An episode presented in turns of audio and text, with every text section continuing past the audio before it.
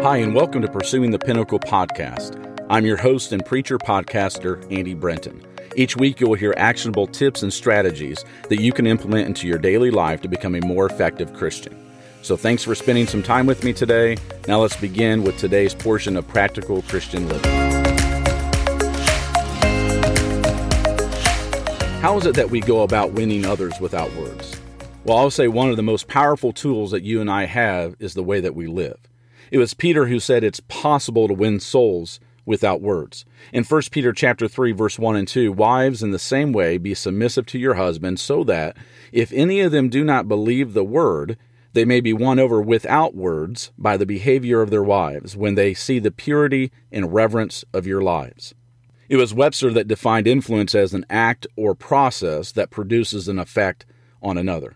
Paul tells us in Romans chapter fourteen and verse seven, that we all have this influence. We all have an effect on other people. He says, no man lives or dies unto himself. In other words, no man is his own island. None of us live in a vacuum. We are all affected by one another and one another's influence. You see, the circle of influence is awesome. Paul tells us a little leaven leavens the whole lump. In other words, we leave some type of mark, some kind of impression on every person that we come into contact with. It was Lord Tennyson who once said, I am a part of all that I have ever met. Beecher wrote, even the humblest individual exerts some influence upon others. And so what kind of impression are we leaving, or have we left, upon those that God has providentially brought into contact with us? Do they see and experience Jesus in us? I sure hope so. You see, the extent of our influence is really unbelievable. Sociologists tell us that each of us influences ten thousand people in a lifetime, either directly or indirectly. They tell us that our influence will continue to be felt for over one hundred fifty years.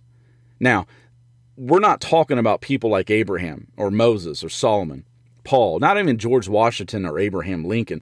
No, instead, the sociologists are speaking of ordinary people like you and I. Think of it, ten thousand people for one hundred fifty years.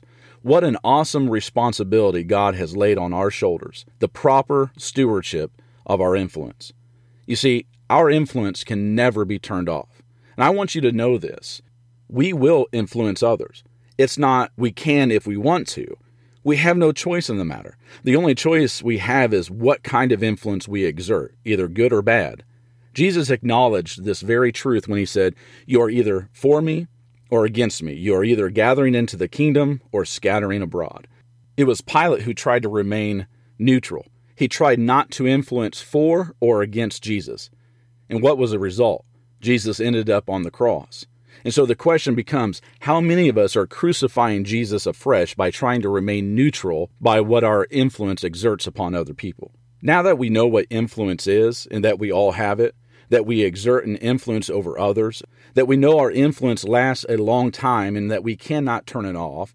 We can only control whether it is good or bad. Now that we know all of this, are we fulfilling our God-created purpose and command to be evangelistic with our influence? It's a sobering question, isn't it? And so let's consider an example of how we can control our influence by looking at something David wrote in Psalm one hundred one, verses one through six. David said, I will sing of your love and justice. To you, O Lord, I will sing praise. I will be careful to lead a blameless life. When will you come to me? I will walk in my house with a blameless heart. I will set before my eyes no vile thing. The deeds of faithless men I hate. They shall not cling to me. Men of perverse heart shall be far from me. I will have nothing to do with evil. Whoever slanders his neighbor in secret, him I will put to silence. Whoever has haughty eyes and a proud heart, him I will not endure. And so what is David saying in this psalm? Well, I believe there's seven things. Number one, I will speak and sing of God's love and justice. In other words, it's going to be a constant thought and a song on my lips. Number two, I will be careful to lead a good moral life. In other words, blameless life. Number three, I will make a covenant with my eyes, not to see any vile thing, not to put anything before my eyes that could possibly cause me to sin. I will watch the company I keep. Number four, keep men of perverse heart away from me. I'm not going to join myself with them. Number five, I will not tolerate gossip. That is, he who slanders his neighbor. I'm not going to play into that. I'm not going to speak it, nor am I going to accept it. Number six, I'm going to control my pride. I recognize that pride comes before fall, and so I want to keep that in check. And number seven, I'm going to keep company with faithful men and women of Christ. I'm not going to join myself with those of the world who perhaps could lead me astray from God. And so if we are going to lead others to Jesus by our lifestyle, by our influence, then we must control our influence. And as Peter admonishes us, become different, peculiar people, a royal priesthood, a holy nation, a people set apart for God's purpose. Thank you for listening and sharing this podcast. It's your sharing that helps influence others to Christ.